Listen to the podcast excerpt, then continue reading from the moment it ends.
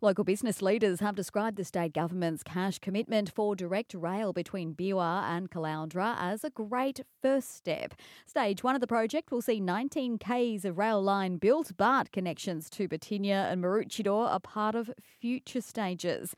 All of this hinges on the federal government coming to the table with another $2.75 billion to match the state government's cash.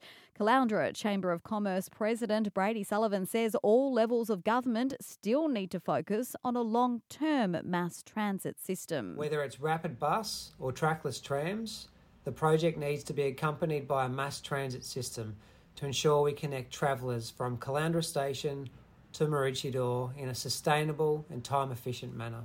Sadly, another person has drowned off Australia's east coast overnight. The 24 year old man was in shallow water at an unpatrolled beach yesterday afternoon near Yamba when he was swept into the surf. He was spotted by a chopper last night, but unfortunately couldn't be revived.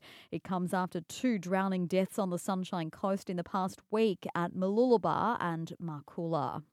And a new study by the University of the Sunshine Coast has found a rush by Aussie companies to use artificial intelligence technology is escalating the privacy and security risks to staff, customers, and stakeholders. The UniSC research has just been published in the Springer Nature Journal this week, which warns that rapid AI take up is leaving companies open to wide ranging consequences, including mass data breaches. The study includes a five point checklist for businesses to ethically implement AI solutions.